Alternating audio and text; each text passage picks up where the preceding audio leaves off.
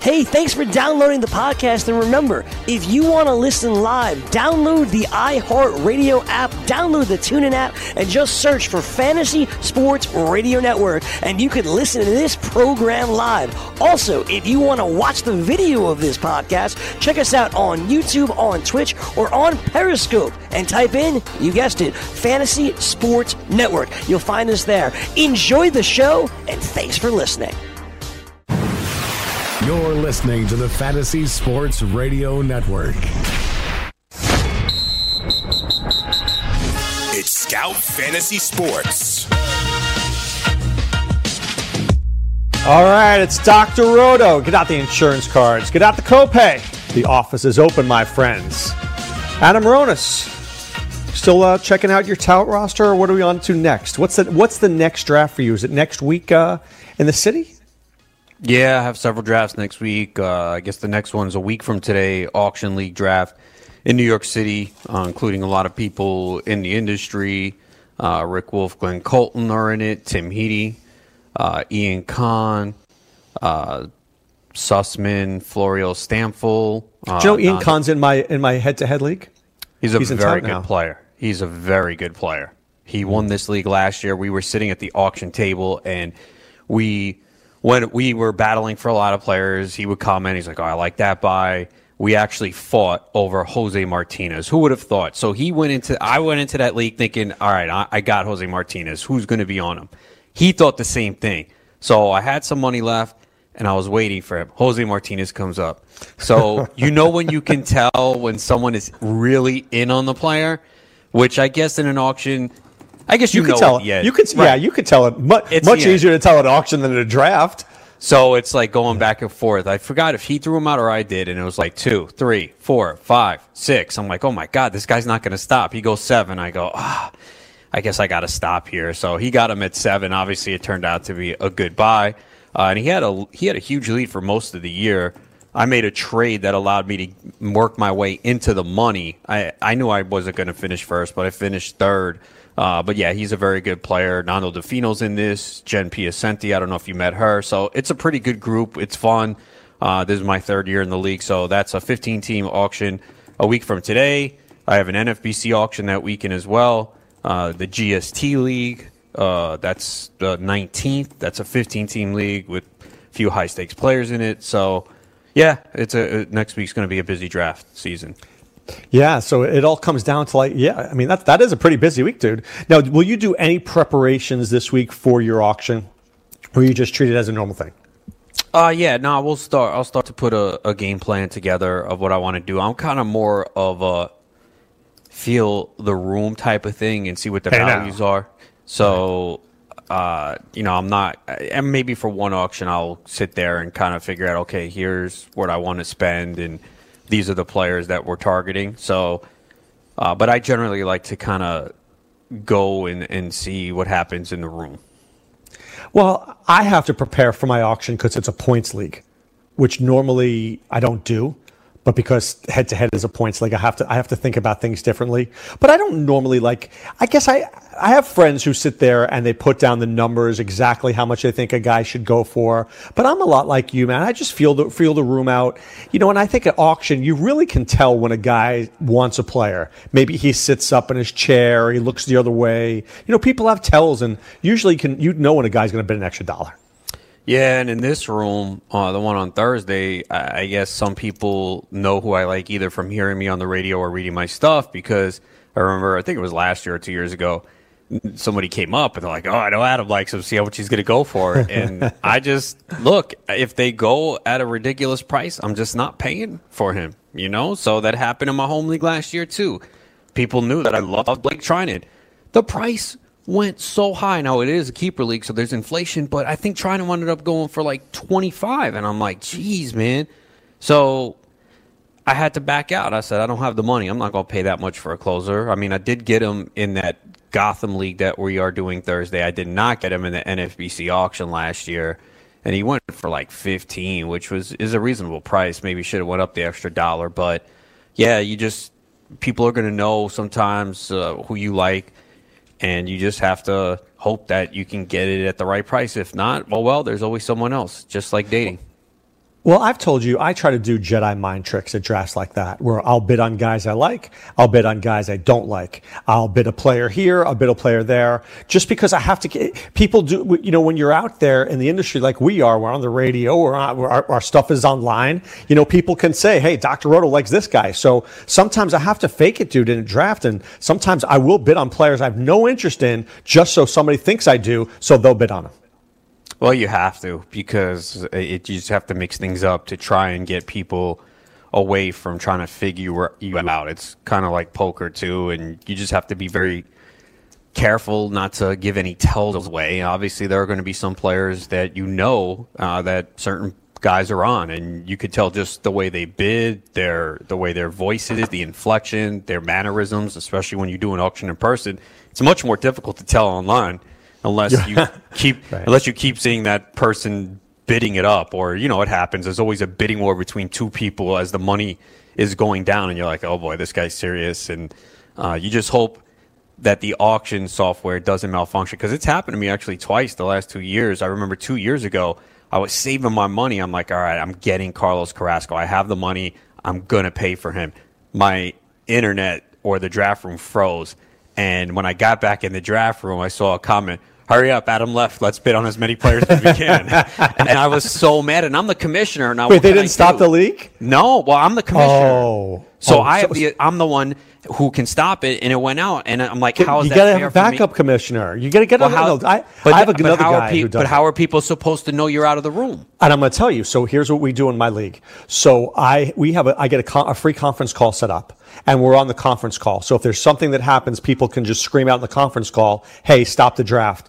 And then, then I have a backup plan that it's I have two other guys in my league who have commissioner access, so they just press the button if I can't problem is people can be like, "Oh, my internet was out," like when they lost on a player. You know what I mean? It's just too much that goes into it. So I just let it go. I'm like, ah, what, what am I going to do? Like, it, it, was unfortunate timing, but uh, it happened. So I just. Did you remember the out. Roto Experts League that I rolled back the draft and I still got grief over it like two years later?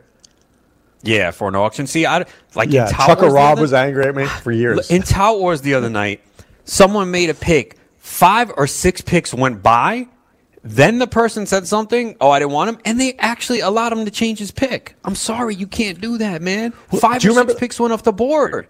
Do you remember the fight I had with Mayo?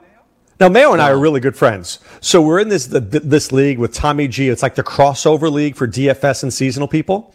Okay. So Mayo makes a pick, and then I pick right after, and he says he doesn't want that guy, the guy he picks. And I said, you could have anybody you want, but you can't get the guy I just took. He goes, I want Jordan Reed, which was the guy I just took. And they went back and they gave it to him. I'm like, look, once I make my pick, you yeah, can't give him that guy. You can't do that, man. That was terrible. Can't. Because, and I believe Pat in this case, but what if he saw you take him and said, oh, wow, you know right. That's a better pick. Now, I'm not saying he did that.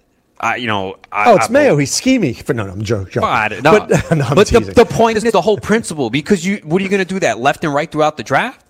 You know, and yeah, I no, no. I, I, was like, you could have any player in all of football, but you can't have Jordan Reed. And they gave it to him anyway. I really, yeah. at that point, I wanted to just throw my hands up and, and quit, but I just blasted them on the radio. I blasted them on Twitter. I just started blasting because I was angry. And I was not angry at Pat as much as I was angry at the commissioner. You know, right. look, you dude, you got to do the right thing. Yeah, you can't yeah. let that happen. So, like last year, I think it in my draft, so I was higher on Brandon Belt, and it's an OBP league and Brandon Belt wound up going for like four bucks. Like the kind of room froze and it just went for four bucks. And then a bunch of people were like, I couldn't bid, I couldn't bid. And they're like, Yeah, I know Adam couldn't bid. He wouldn't have stopped it for him. Like, you're right, I couldn't bid. So I said, All right, we'll roll this pick back and put him back on the board. And I wound up getting him, which was good for a little bit. But, you know, in that instance where several people said they couldn't bid, obviously it makes sense. And, and and we rolled it back. But you really can't do that once a pick is made, especially in a snake draft. Like I agree with you, it should have been okay. We'll give you someone else, but you cannot take Jordan Reed because Doc already took him off the board. That's how it right. It's, it's like in the NFL, right? If a team doesn't make a pick and the next guy drops a, puts a pick up there, and they call out that name, you can't get that player. It's done. So, right, because you you were probably so anxious and ready to go. You're like, oh yes, he made a pick. Boom. That's boom. That's you, right. And you made the pick. So right. like, I don't see how you should be penalized for that. So I want to talk to you about something. It's not really. And I wish I could have criticized you in this and be against it. I, I would love to go against you, but I got to be honest. You know, I just like I couldn't believe in tout the other night. Like five picks were off the board. Oh, I made That's a mistake and I joined a pick, and I'm like, Who's really? the commissioner in that? Who's the commissioner? Uh, I don't know who the commissioner is. I think Todd Zola ran it, but I don't know if he's technically the commissioner. Um, I had him. is he your is he your too. SWAT? Is he your He's SWAT? my SWAT. Yeah. Okay. See, so he technically is. The, well, he's not the commissioner. The SWAT guy does the moves, but then, like last year, I had a problem with Perry, who was my SWAT guy. He went to cut somebody on my team, and I had to go to Peter, and Peter fixed it. Okay. See, I don't know how it works in the job. I mean, look, I guess in the end, nobody picked that player, and if everyone's fine with it, okay. But I just think once like five picks roll by, that's it. Like, you know, because now Yeah. everybody can be like. Oh wow! You know what? Hmm, I don't like this pick. Yeah. By the way, I made a mistake. like, come on, man. Like, where's the precedence for that? You know, rules are rules for a reason. No, I mean, look, I have no problem if the pick, the next pick hasn't been made, or sometimes in an auction league, or even in, in an online league, if I lose connectivity, right? I could, I lost connectivity, I couldn't connect, I wanted a certain player. You know, that's different. But and it, but and it happened to me twice the last two years as commissioner, and like, there's nothing I can do. I mean, you know, people are never going to give me the benefit of the doubt. No, try, try my way, Adam. Try my way with the conference call and having somebody else with commissioner powers in your league. Or That's I what we do. just, I'll It say, works. hey, look, I've lost connection the last two years. I'm gonna, if something happens, I'm gonna text this person, and they'll verify that it went Right. down, and you know, the because if is- I'm out of the room, no one can stop it. We're all on the conference call. Now, people don't necessarily talk on the conference call, but it's there for this exact reason because if there's a problem, I can stop the draft at that second. Now, here's my rule. If you're not on the conference call, I don't hear you. But if you're on the conference call, which is free, by the way, you know, then th- there's no problem. Just say, hey, Doc, you know, I, I didn't do this pick. Can I roll it back? Boom. I can stop the draft. Right? No, it makes sense. So I didn't. I meant to tell you this today. So we're having a big problem in one of my dynasty football leagues. So we're we're doing all these new rules for next year. It's March, by the way. I'm in baseball mode, and they're talking about football rules. People are crazy, by the way. Well, some people only play football. Oh, That's why. So they, they, they focus on it all year round. They think nothing else exists. Yeah, I mean, look, I love nobody loves fo- football more than me, Ronis, but not right now. Right now, I got to concentrate on my drafts coming up. But the point being is, they want to have. I, I, I'm almost going to quit another league, dude, because they have a rule right now where you can trade during the playoffs. Teams can trade during the playoffs. How is there no trade no, deadline? No, no, no, I you no. cannot do that. That is absurd, man. Absurd. So now here's the new rule. Leave it as it is where you could trade in the playoffs. By the way, I won the league last year and I, I wrote to everybody. I said, can we not have a moratorium on trades? And people are like, no, it's not in the rules. I'm like, dude, how about play it fair? So then the second rule they come up with is all the teams in the playoffs can't make a trade, but other teams can. And then the third rule now is nobody can make trades after a certain like week 11 or 12. And I wrote the guy, I wrote the new commissioner. I said, look, if there's trading in the playoffs, I'm out. Just uh, put me out of the league. How can that happen? So you- you're going to say that a team that is in the semifinals can trade with a garbage team? Yes. I mean, ob- that's so dumb. That that is complete. Look, we know keeper leagues, dynasty leagues, lopsided trades happen. We've gone over this numerous times, and you know that going in. But for this to occur during the playoffs is Terrible. absolutely embarrassing. Like baseball for my league, it's usually August 1st. You know what I mean? Make your trades two months. There's enough trades that are go on that obviously the top teams are going to get better. Fine, it's part of it. It's part of the game. But in football, I mean, in the playoff, I mean that can completely change the complexion of a league. I mean that And can some- decide the some- championship. And somebody you know well, let's just say he's a programmer of another station that you know well, would made a trade last year, like week 14. I wrote him, like, what are you doing? He's like, well, it was a fair trade. I go, dude, you know better. There should be no. I mean, this could affect the outcome of the league. Uh, look, I, I feel I, I'm going to pull an, my on an inner Gronk Ronis. I won last year. I may just quit the league because honestly, you know my rule. I don't like the rules. I don't play in a league. Yeah, I would be really pissed off if that happened. If you're, you know, facing a team in the semifinals, you're like, okay, you know, it'll be pretty even matchup, but I think I get the edge. And then all of a sudden he goes out and gets a Todd Gurley. stud player. Like, wait a second, what? Like, how? I mean, that's just not fair, man. I would even, if I was in a position where I got that player to put me potentially over the top, I would feel bad in that situation. I'm like, come on, this is not right. This is not how you do it. You have trade deadline for a reason. You, in every other sport, they do the same thing. I mean, Let, real life. Let's talk can't- about that. I want to talk about that for a second. What happens when a guy in your league, and this could be baseball, basketball, football, when a guy makes an egregious trade with another player, another team in the league, and the guy goes, he offered it to me. I just accepted. And you're like, dude, how could you look yourself in the mirror after you're making that trade? I mean, it depends what the trade is. Were you talking keeper league or just? Just in general, you know, when you just when a guy makes a bad, bad deal that just hurts everybody, and people like have no conscience. Like sometimes nice people just do crazy things in fantasy leagues, dude. Uh, look, I think with trades, you know, I hate the veto system because obviously, if a guy makes a trade, he thinks it's better for his team for so, whatever the reason is. We all might not see it, but we've seen a lot of trades that happen, and then if you go back a year later, you're like, you know what, wasn't as bad as we thought. So. I think it kind of depends on the trade because a lot of times they do not pan out the way we think. And especially in baseball, as I've mentioned many times, it's about the category. So you can trade like Chris Davis for Mallex Smith, and it looks absurd. But if you're first in power, first in RBIs, and you could pick up five points in steals, how are you to argue that trade? I mean, isolated, if we just put it out for vote, everyone's going, oh, Chris Davis easy. But that Malik Smith might be more valuable to that team trying to win a championship. So it really comes down to team context and what they need. I want to go back to uh, the Ian Kahn story and, and the auction draft for a second. Do you think, like, let's say there's a guy in a league that you respect, let's just say Ian, for example, or Colton or somebody, and they're bidding on a, on a player that you really didn't like. Does it make you take another look No. at that player? I mean, I'm not in the draft. If I feel a certain way, I'd No, at the auction. At the auction. Right. I'm So, saying, like, I'm uh, at the yeah. auction. I've made my decision. I've done months of prep and research. So um, I'm not going to bid on the player. Maybe I'll say, okay, maybe I'll look and see, look that player up and go, what are they seeing? Why are they hiring him?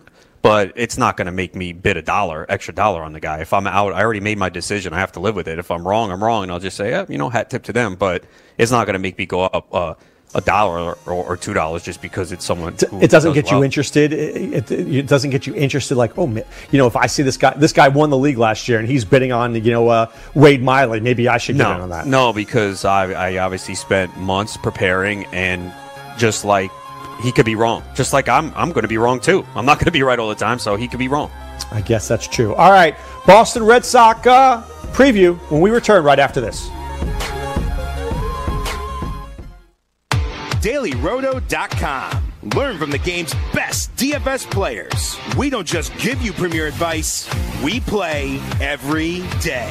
All major sports, all year round, we never stop. Industry leading DFS tools and custom projections. And now, the DailyRoto.com Optimizer. In minutes, build and optimize lineups for cash games and tourneys. Learn from the game's best DFS players. Join DailyRoto.com. Hi, my name is Lily. My mom and dad used to fight about money all the time. Then one day I heard them talking about this guy, some uncle I never knew called Uncle Sam. Well, they say this Uncle Sam guy wanted them to pay him like a gazillion dollars, and they didn't have a gazillion dollars. So they called this company they heard on the radio called the Tax Doctor. And the Tax Doctor worked with Uncle Sam's people. I think they're called the IRS. And they were able to work it out so my mom and dad didn't have to pay Uncle Sam very much money at all. So now mom and dad are happy, and I'm happy too. Thanks, Tax Doctor. If you owe $10,000 or more to the IRS or state, call now and pay less. 800 215 1727. 800 215 1727. That's 800 215 1727. Game time decisions. Portugal's Europe, but it's basically it's very sort of South American, right? So they have like you know in Brazil and Argentina, there's a lot of those sort of like really big sort of like statues of Christ and stuff like that. You know, Jesus is outstretched. But I was sitting at a bar and a guy was telling me about how uh, he swears to God the statue moved. Yes. The arms were extended in, in celebration. Weekdays, 4 p.m. Eastern, 1 p.m. Pacific, only on the Fantasy Sports Radio Network.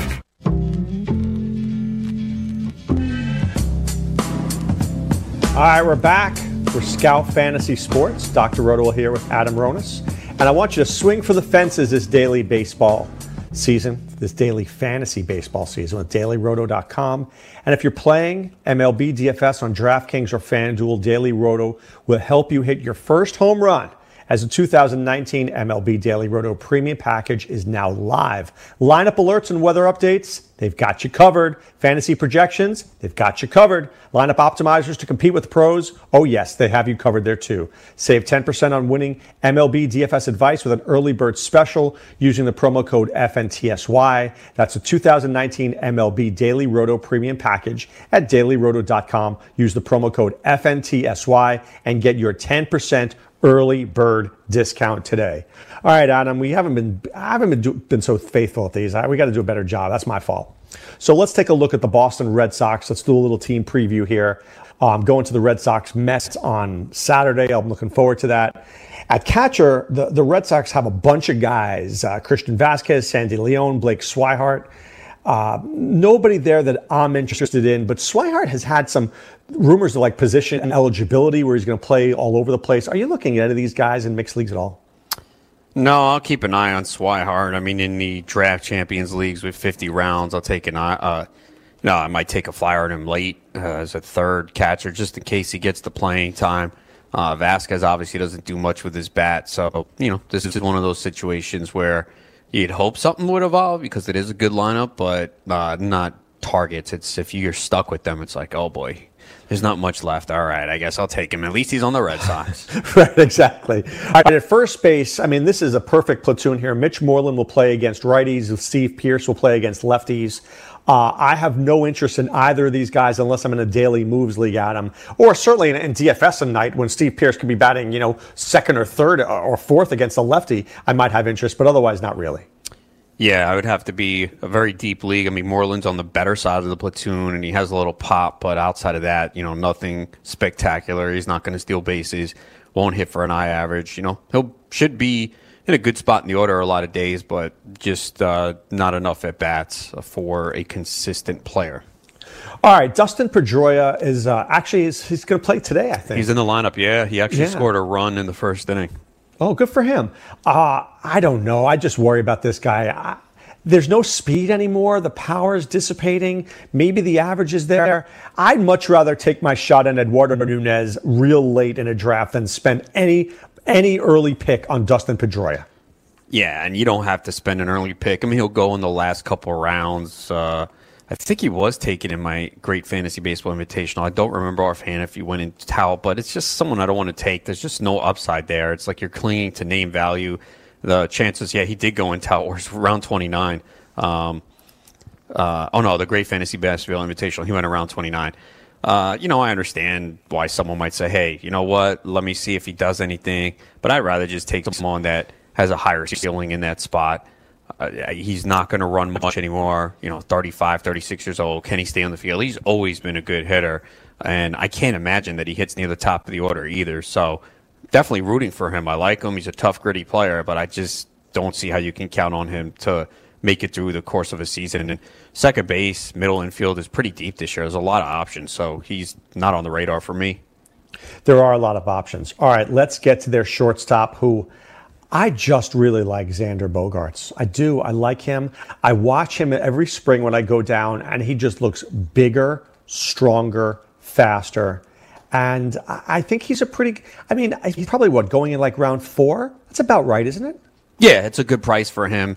Uh, again, shortstop is a deep position, but uh, I was in a mock recently, like on the, uh, I think I had the second pick, and on the 4 5 turn, I took Bogarts at one of the picks. Don't have him in any regular leagues yet, but just very solid across the board. He's in a good lineup. He's going to give you a, a, little pop. I think there might even be some more power in that bat. Good average. He's going to steal some bases. Can get you, you know, ten to thirteen stolen bases. Good counting stats. So yeah, very good player. Definitely think he's a, a solid pick in round four of a fifteen team league. All right, I think the interesting guy here is Rafael Devers to me because this guy is going to be a sensational player. He's very young. I wouldn't call him the most in shape guy I've ever seen, but there's a lot of power there. I think he's going to grow into a real good player. I just sense that I never tend to draft him because he goes maybe just a hint earlier than I'm willing to take him, but that doesn't mean I don't like him. Yeah, for me, he hasn't landed on any teams yet. I just think it's probably there are some third basemen in that area that I just like a little bit more, but I definitely see improvement from him this year. I mean, he had 21 homers last year, only 121 games. Average was a little bit low, so that's the concern. He even chipped in five stolen bases, so not a source of speed, but hey, five to seven stolen bases is fine. Uh, and maybe he moves up in the order a little bit too. So not a target of mine, but no problem with him. I wouldn't be surprised if he had a, a very good season. People have to remember he's only 22 years old. All right, the best part of the Red Sox is clearly their outfield. Um, obviously, Mookie Betts, the number two overall player in fantasy baseball. There's nothing he can't do, and he's a fabulous athlete. The guy does it great. He's good at bowling. He's good at everything. Andrew Benintendi is obviously a good second, third round pick. He's going to be at the top of that order. He's got some speed, some pop, and then a guy that I think gets overlooked. Adam, I think Jackie Bradley Jr is a lot better than people think he is. I mean, he's still only 28 years old. He's got double digit power, double digit speed. He's got to work on that average a little bit, but his defense is so good that he's going to get at bats because there's no way the Red Sox are going to take him out of the lineup. Yeah, I definitely think there's potential upside in this bat. Uh, I haven't landed him in any drafts, but he's absolutely on my radar. I think maybe, maybe I did. I, I might have taken him in a Scout 44, but he stole 17 bases last year. Uh, he's kind of been inconsistent up until this point. We see hot streaks where he's really uh, playing well, others where he's an easy out, perform well in the postseason. Uh, but I still think there might be a little bit more here from him, and you know, to get him as a fourth, fifth outfielder, which is certainly possible. We saw his hard hit rate jump up. He had more line drives last year, so I definitely think there's a little bit more here. And you always uh, are willing to invest in a uh, Red Sox player because of their lineup. Absolutely. And then finally, we JD, uh, JD Martinez is such a good hitter. I mean, this team Betts, Bogaerts, Benintendi, Martinez. I mean, this is fierce, dude. This is as fierce a lineup as, as you can find in the American League. Yeah, it is very good, and especially the outfield. You know, you got two guys going in the first round of drafts. Benintendi sometimes goes late second, early third. Uh, so those three atop the lineup, you know, you expect uh, big numbers from them. All right, I think the Red Sox are playing with fire, Adam, and I think it's their bullpen. Don't tell me that you feel good about Ryan Brasier and Matt Barnes. Brasier is injured. Barnes right now is a closer. You've got Heath Hembree. You've got Tyler Thornburg, who used to be good 100 years ago with the Brewers. Man, th- th- if, th- if there was ever a team crying out for Craig Kimbrel, it's this team. Yeah, it doesn't seem like they're going to pay him the money. Uh, you know, again, bullpens are very tricky because a lot of times we look at them and say, yeah, this stinks. And then all of a sudden, like two arms come out of nowhere to surprise. So, you know, Barnes certainly got a lot of strikeouts last year. It has to work on the walks. You just can't have a closer that walks as many guys as he does.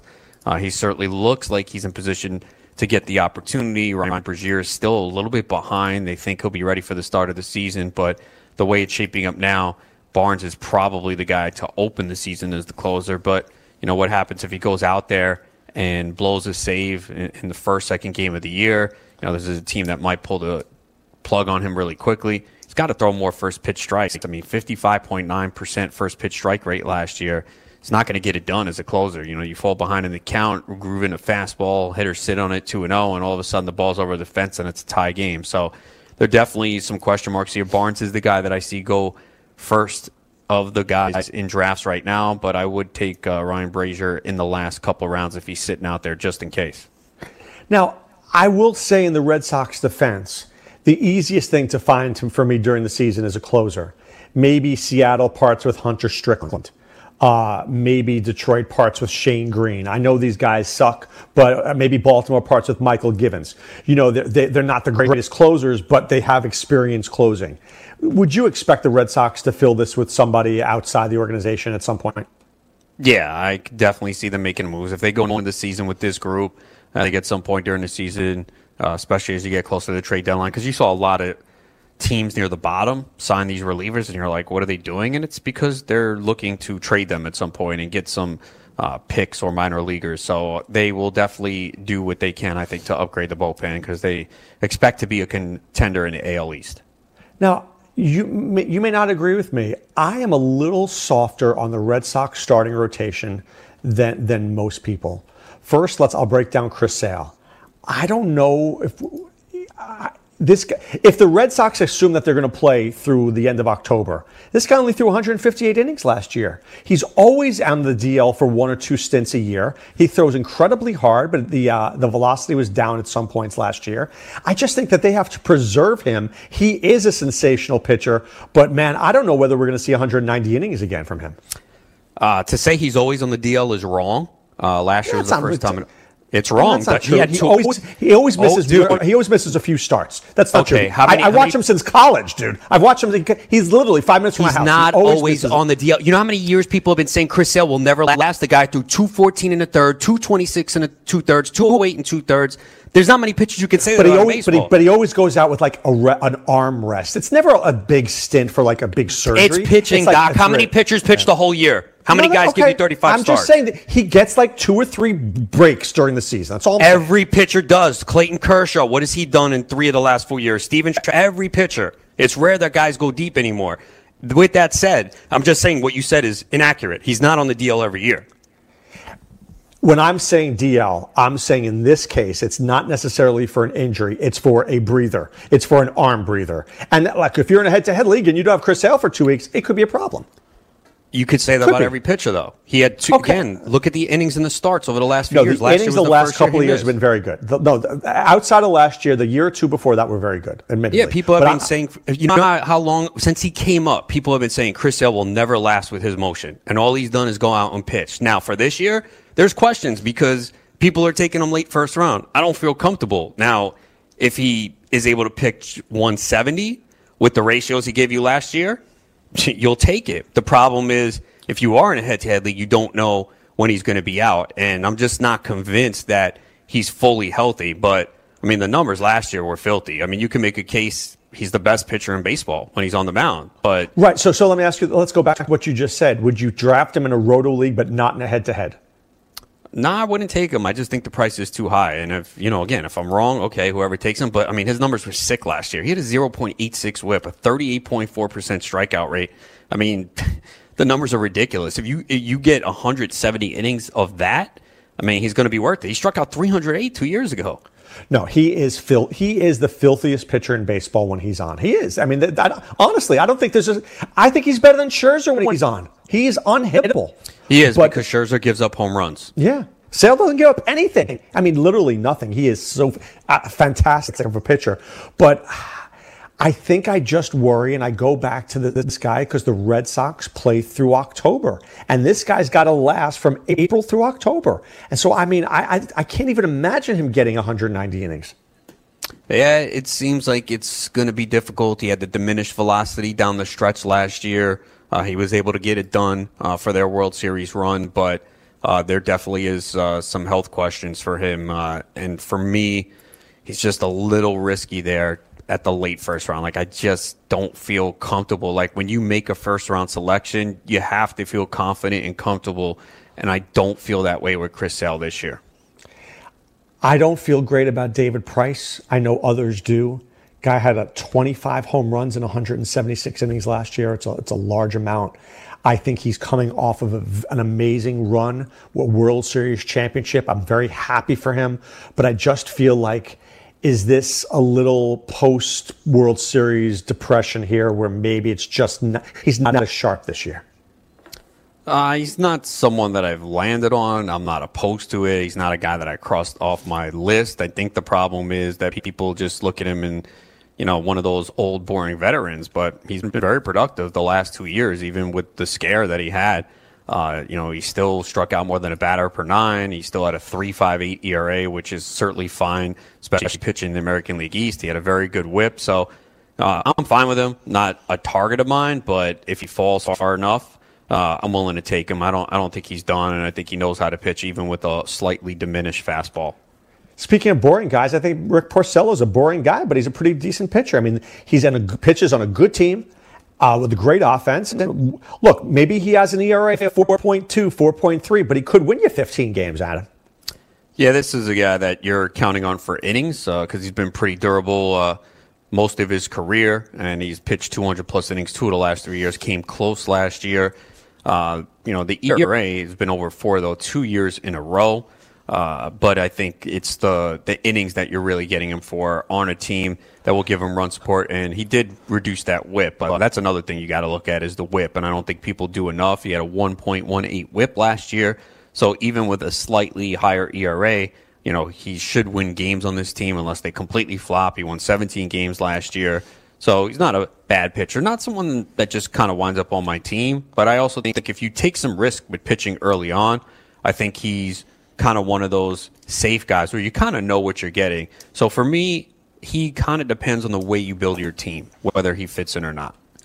I think the most two the, the, the, two most interesting guys for me on this roster are Nathan Eovaldi and Eduardo Rodriguez. I really like them. I really like uh, Eovaldi when he pitches, when he's healthy, he's terrific. And Eduardo Rodriguez, I think, is just getting better and better. Yeah, I like Rodriguez. I've taken him in some drafts. The key for him is trying to stay healthy and on the mound. He's still very young.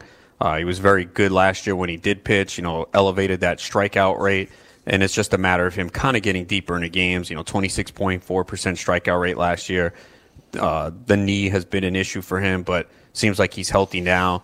Uh, he's a little bit more expensive than I hoped in drafts. I think there are some people that are onto him. Uh, but he doesn't give up a lot of hard contact, and I think there's definitely some upside for him. And How do you feel about him in a, in a points league with, him, with these guys? Does he, does Rodriguez scare you because of the lack of innings? Uh, a little bit. I don't know. I'm kind of more optimistic that maybe he could stay healthy, but you know the track record shows that you know he's yet to pitch 150 innings in a season in the big league. So I might uh, push him down just a little bit.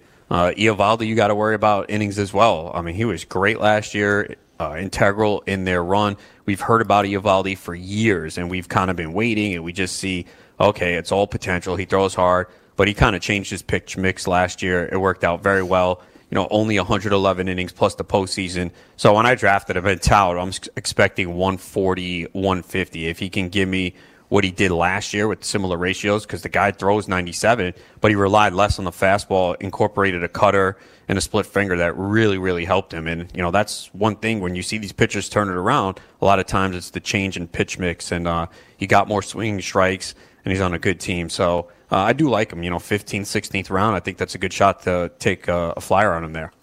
Yeah, I mean, you got him as what your fifth starter. I, I love him as a fifth starter, fifth, sixth starter. I, I, on that kind of team, guy could win 12 games and have uh, you know 150 strikeouts. Yeah, also a, a good whip for him too, 1.14 whip last year. So yeah, I think there's a there's some more ability in Eovaldi. All right, we're going to take a little break. We're going to come back. We'll talk more fantasy baseball. I'm Dr. Roto. He's Adam Ronis. We're Scout Fantasy Sports, and we'll be back right after this.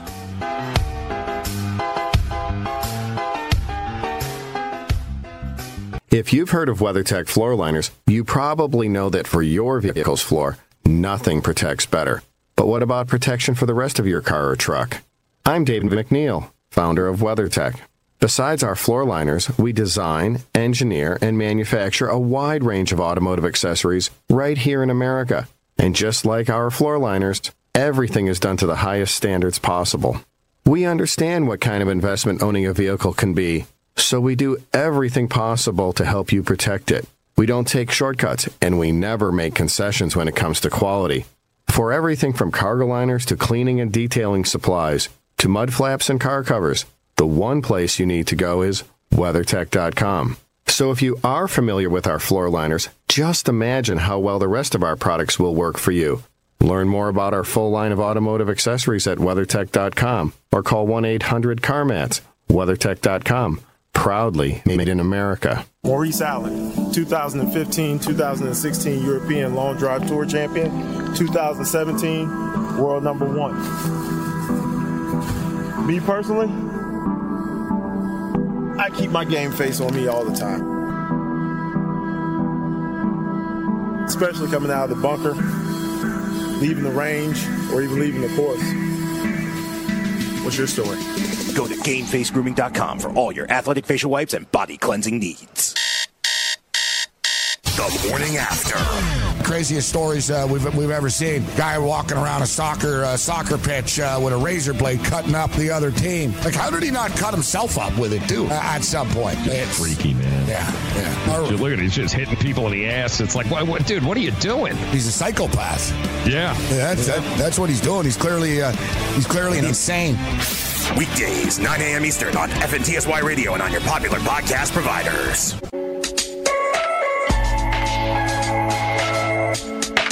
All right, we're back. Catch the Going for the Green podcast each week in the Fantasy Sports Radio Network as the Daily Roto Crew breaks down the upcoming PGA tournament from a fantasy perspective. Going for the Green talks course history, PGA betting, one and done, fantasy picks, and much more. Separate yourself from the field and go for the green with Daily Roto this fantasy golf season on Audio Boom, iTunes, Google Play, Stitcher, and on your favorite podcast provider. Speaking of golf, Ronis, Jason Day withdrew from the. I uh, saw that. I oh was actually going to ask you if you had him on your team. Yes, yes, yes. I- You did? How I much? did. How how much uh, percent wise did you invest in him? Out of 15 teams, I think Mhm. he was on four. Oh, okay, not terrible, but yeah, it does suck. Yeah, I I mean, it's did over. you know? Did you know he was hurt? No, nothing. I mean, so all I knew last night was Matsuyama withdrew from the pro am, which meant maybe he had a sniffle. Who knows? So I dropped a bunch of my teams. So I had him on like four or five teams. I brought him back to two, thinking, all right, let me just keep him out there just in case. Day, the only reason I was going to fade him was because Jeff Burgerson said he didn't like him. So I was like, all right, I trust Jeff. If Jeff sa- says no, so I scaled. I had Jason Day like on five or six teams, and I scaled him back. But now all that money's like literally flushed in a toilet. Yeah, I get. You know, that's the one thing with DFS. You know this this can happen where NBA last minute scratch if you have the lineup block. Golf, plenty of times you see guys withdraw early. So, you know, you just hope at the end that you're more on the positive side of these things than the lower end. At least you didn't have them on 12 teams.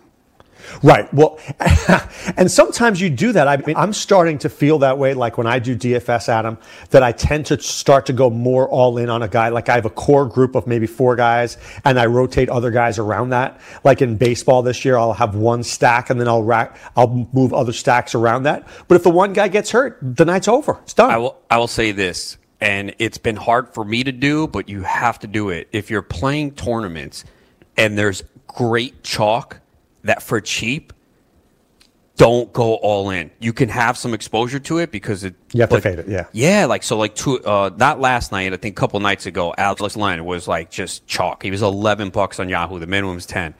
I put him in all my lineups, and he flopped. It's so stupid. I mean, I know he's cheap, but you you can't put him in every lineup. You got to go. You know, if you you got four, put him in two, and go pivot to somewhere else. Because when they flops at fifty percent ownership, and you have a part of it, you're in trouble. So it's something that sometimes can be difficult but you have to diversify and go in a different direction, especially in a tournament. And there are going to be times when you're wrong and the 50% chalk hits big time. You say, okay, whatever. But more often than not, if you pivot in another direction and you go off the chalk and the chalk uh, fails, you're in good shape. So you got to learn how to do that. And sometimes it can be difficult because, oh, $11, he's coming off a game where he had 45 points. I got to get him in there. The matchup's great. There's a reason why those guys are cheap and why they don't always come through. No, I know, and chalk chalk kills Adam. It does. It, it so I know. Well, just I'll use this in baseball terms. There's part of me that nights that Scherzer and Kershaw play, that what I all I want to play that night is to stack against them, because I know that the eh, eh, seventy percent of people will be playing them. Right. So immediately, if I go against them, I'm already and they, and they let up six runs, which is very rare. I get that; it's very rare. But if it happens, I have a great chance of winning a lot of money that night. Yeah, I mean, you do know that there's a good chance too that uh, Kershaw shuts those guys down and you're screwed. But the one, the few times that season, even a guy like Scherzer, we like I said, we've seen him give up home runs. You know, he gives up you know three home runs in a game, and one's a two run shot. And he's heavily owned, and maybe only has eight Ks, and you have one or two of the guys that homers, then you know you're uh, ahead of the field. So I I find on those Scherzer Kershaw nights, I don't play them. The only thing that I'll do that night is do a contrarian stack against them or some other crazy stack because you have to differentiate. And I think that's the big thing in, in, in DFS that people don't re- realize. When you go online and you look at the initial salaries of a player, the guy that, that sparks your interest first sparks everybody's interest first. Oh yeah, for sure. And uh, you know, certain times depending on the slate, how many teams the ownership might be lower than you think. But you know, for ace pitchers, we know they're always going to be highly owned. So if you can find someone in the mid tier that people are sleeping on that you know is in a good matchup and can perform, uh, then you go in that direction, and there's a good chance that you know you uh, can be ahead of the field. There was an interesting thing that um, I'm, I'm going to screw this up, but maybe I won't here. It's it's people look at the the percentage numbers to see how you're doing. So I'm looking at my one of my golf lineups here. 25%, 14%, 9, 10, 3 and 9. Right? You want to find guys who are not who are uh, less than 10% owned. You want to find three or four of those cheap guys because that's the only way that you're going to differentiate. So when I look at this lineup, everybody was in on the 24% guy. The 14 and then the other ones were, were better, but you have to stay away from. So I think the number was like if your percentage is over let's say 70%, you're too high. Yeah, for a tournament, especially a large field tournament, that's definitely true. And I've seen it. I always look at like the top lineup that wins you know the big money in, in basketball every night, and a lot of times it's four percent, three percent, you know, seven percent, and it's like, and you always say too, you know what, that wasn't a bad play. Like I'll look at last night's uh, six point six percent, eight point three percent. That was a forty six point six percent. So good chalk, one point five percent, nineteen point. Who was the one point five? Uh, Damyean Dotson of the Knicks. There you go. Well, and the Knicks, but the Knicks are a team right now. It's like their rotation is so messed up. You don't know who's going to play on a given night because they're tanking, but he was cheap and it was Phoenix. Good matchup. Kevin Love, 19.3. Porter, 7.4. 0.7% and 2.4%. Who was 0.7? Uh, Jarrett Allen of the Nets. Because what he do? He had 33.7. The thing is, though, is that center is so loaded on many slates. And Yahoo, you want to play two centers in the utility. And everyone was looking at LaMarcus Aldridge last night, Alex Len, Dwight Powell. So Jarrett Allen was going to garner no ownership, and you know you rolled with him. He, and clearly he was low owned. Even Larry Nance, who actually our optimizer was spitting out Larry Nance last night, two point four percent owned, and he had forty two point five. That's amazing. When you when an optimizer is spitting out a guy at two point four percent owned, you can't ask for better than that. Seriously, you can't. Yeah, so that's the thing. I think if you, uh, especially on a site like Yahoo, where you, it plays more to using two centers, if you can find that low owned center that goes off put you in good shape. But just right there, I mean, I just gave you uh, only two guys in the winning lineup that finished first that had more than 10% ownership.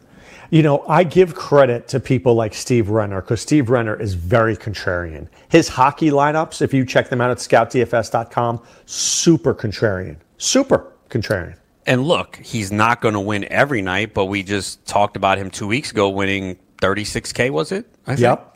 So there you go. I mean, if you're playing at those tournaments, all it takes is one big hit for you to come ahead for the year, and then maybe you, a couple other finish in the top 10, top 15. But you have to understand that if you're playing in those large field tournaments, you're just not going to win all the time. You'll see screenshots from people, but they're not sending you the screenshots when they lost 5, 6K that night. They're not putting that up. No, check it out, guys. ScoutDFS.com, ScoutDFS.com. Our MLB DFS package is uh, going up on March 17th.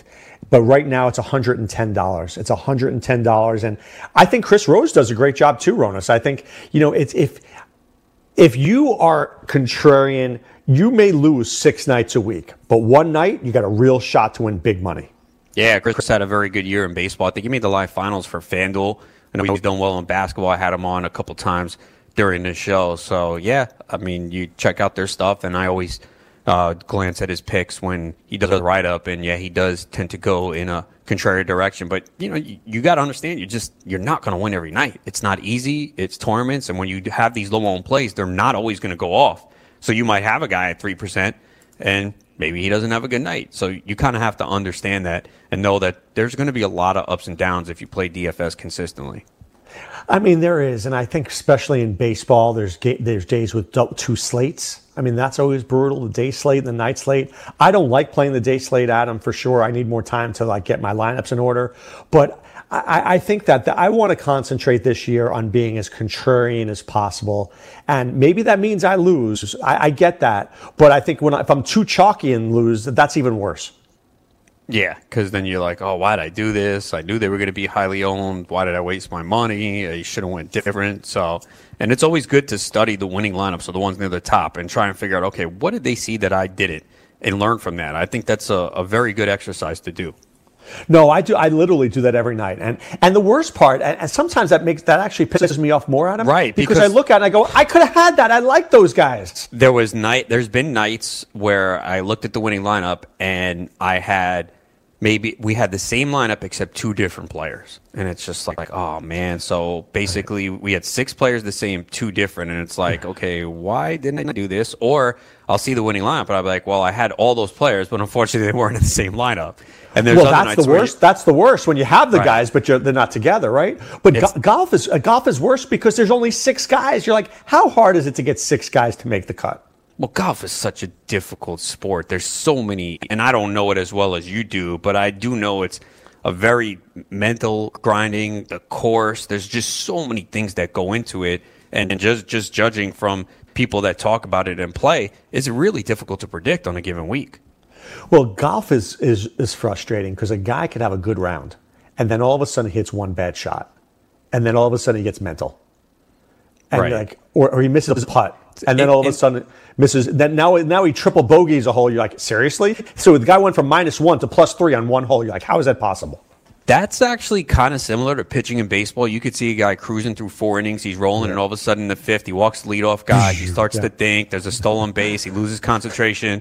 Another guy gets a, a bloop single, a ball hits the bag, next pitch home run, and all of a sudden he's down four nothing after dominating the first three innings when he had a no hitter. Know, right. That was, that, remember El Sid Fernandez, best six inning Yes. pitcher in the history of baseball? The seventh Yeah. inning, man, that guy got lit up. But here's a question for you in, in baseball for DFS purposes. Let's say there's a crappy pitcher, just the guy stinks. Do you always stack against him? Because sometimes I worry that batter's only going to get like one at bat against this guy, and then he's going to be pulled out of the game after letting up like four runs in the first inning. Mm, it depends on the situation, but no, I'm not afraid of that. You know, they should get at least two at bats, and with the way bullpens are built right now in baseball, unless it's like the Yankees, most bullpens are terrible. So that actually might work out to your advantage because if he does leave in the third, fourth inning, uh, the team is likely to bring in the mop up guy, who on most occasions for most teams is garbage too. Now, let me ask uh, here's another one. Let's say Steve Pearce is playing against a, a lefty, right? He's playing against J.A. Happ. And you want to play Pearce. But the Yankee bullpen, let's say, doesn't have a lot of lefties. Do you not play Pearce because you figure if Happ gets pulled out, then Pearce gets pulled and he only gets two at bats in that game? That's always the concern with a with those type type of players because you know that they might only get two at bats, maybe three. So you really have to take that and understand that there's risk that they get pulled out. And you have to say, okay, can I live with two at bats? I mean, maybe it's a home run and a double. That's usually good enough, but obviously you want to have as many at bats as possible. So it does make it pretty dicey for a guy like Pearce, and especially with the Yankees bullpen with a lot of hard throwing right handers. Good chance he's getting pinch hit. So Right. I don't. I don't think about that enough. I'm, I'm thinking. I'm very. I'm thinking very clearly now. But like during the season when I'll play DFS, I will forget that. I will Put forget. a, put a note right now on your wall. Steve Pearce, take him bullpen. no, but it's true though, right? Because certain guys, like I, I Kiki Hernandez for the for the Dodgers, Yes, love playing him against one. a lefty. Yeah. Minute he sees a righty, oh, it's out. You got you got to bench that guy. And you know what the thing is too? Those guys are played pretty heavily too, because everyone knows. Oh, Steve Pearce against the lefty. Oh, Kiki, Kiki Hernandez against the lefty. So they're going to get high ownership, especially when they're cheap. Right, and, and then those become chalky plays. I can't play them this year. Yeah, hopefully, you know, you can get an idea on the slate. You know, there might be some weeks where they do go a, a little under owned, but there are nights where you know, okay, everyone's playing this guy. I got to go in a different direction. Well, baseball is frustrating to me because I'll have a stack, you know, the three, four, five, six stack, and then all of a sudden the stack that wins is the eight, nine, one. I'm like, how is that possible? How would the uh, Christian Vazquez stack for the Red Sox pay off? I, isn't that just multiple entries at that point? I would think so. If you have one entry, you're not stacking eight nine one unless you have like this ultimate great data that shows you know Vazquez, you know, just is great against 97 mile per hour fastballs and you know the nine hitter depending on who it is. Like, it, yeah, if you're doing one entry, no. If you have 150, sure, you can get crazy and contrarian like that because it's just one entry and you're like, ah, if it doesn't work out, sure, all right, I got a bunch of others, and if it does, boom, no one else is going to have it. You know, it's so funny is that I'm out of baseball DFS mode, but in another month, I'll be very in it. And then by like June, I'll be done with it because I'll be so frustrated with it. I'll be waiting for football runners. Yeah, I think some people get into that habit, but uh, it's a grind. There are some people that play every DFS sport every day and rely on it uh, for their living. Are you getting frustrated with, with basketball right now because of all the things like the Knicks tanking and all these things happening, or are you still finding you have enjoyment from it? No, I still have enjoyment. We haven't seen too many late scratches. For example, yesterday we knew Kyrie Irving was out earlier in the day, so it hasn't been too bad. The Knicks have generally been a team I've stayed away from just because their rotation has just been so bad. I was playing Mitchell Robinson a lot, but DeAndre Jordan came back, started, and Robinson saw his minutes cut, and his salary has gone up a lot. So I was Uh, benefiting from Robinson for a while, but now I've got backed off. The Nets are another team that I've kind of stayed away from. They have a very deep rotation. D'Angelo Russell's probably the one guy because he will be low owned and he's capable of going off. But as we saw yesterday, it was Spencer Dinwiddie who had the big game, and you know next game it could be someone else. So there are certain teams that you know that you have to be careful of. I mean, but some of these tanking teams are actually playing well. The Suns have beat the Bucks the other night. That's the second. I saw the only, that. They're the only team to beat the Bucks twice this year. The Pelicans have played well. They lost to Utah last night, but they beat Utah in Utah the other night. The Bulls have played well. They beat the Sixers last night and ruined the parlay. I needed the Sixers to win, and I was going to cash a three-team parlay and they lose by one. Zach LaVine gets to the basket with ease, and they win 108 107. They should be losing games. Uh, the Knicks were actually playing well for a while, so a lot of the and Atlanta's been playing very well. So a lot of these teams near the bottom have actually been playing well lately. They haven't Trae Young. folded. Trae Young has played great recently. Yeah, the last two, three games he's tailed off, but that four overtime game and Ooh. games before that, yeah, I was using him in DFS. I did not go to him last night because the price has risen. But yeah, he's played very well down the stretch. Uh, Atlanta's been a tough out. I like John Collins too, man. He's a good player. Yeah, he returned. He missed a few games with illness. He came back last night. The problem with him is it's really a lot of points and rebounds. He doesn't give you enough in the other categories. I, am just talking about in general. Like, as, as I think Atlanta's a little closer to being good than, than people think. Well, I think Trae Young looks like he's the real deal. I think a lot of people thought it was a lock that Luka Doncic was going to win Rookie of the Year, and he probably still will. But I think Trae Young has made it an interesting conversation. No, I agree with that. I think at one point you're like, that was the dumbest trade in the history, and now you're like, all right, that trade's pretty even now. I'm okay either way, right? He's finding his own shot. Yeah, I think Doncic is better though. Doncic is really good, man. He's going to be a really good player, especially when he plays with uh, Por- Porzingis. Oh man, that's going to be a tough team to watch. Yeah, if Porzingis can get on the court, but uh, that will be fun if they ever uh, are able to do that. All right, who do you have in hour number two? Uh, I got Shawn Childs coming up. We'll talk to him for two segments since he was the AL and NL auction in LABR over the weekend. We'll have him uh, talk about each one and how he loves the stars and scrubs format. He does, that's for sure. All right, guys, this is Dr. Roto saying be well and take care. Keep it right here for another hour. Scout Fantasy Sports will return right after this.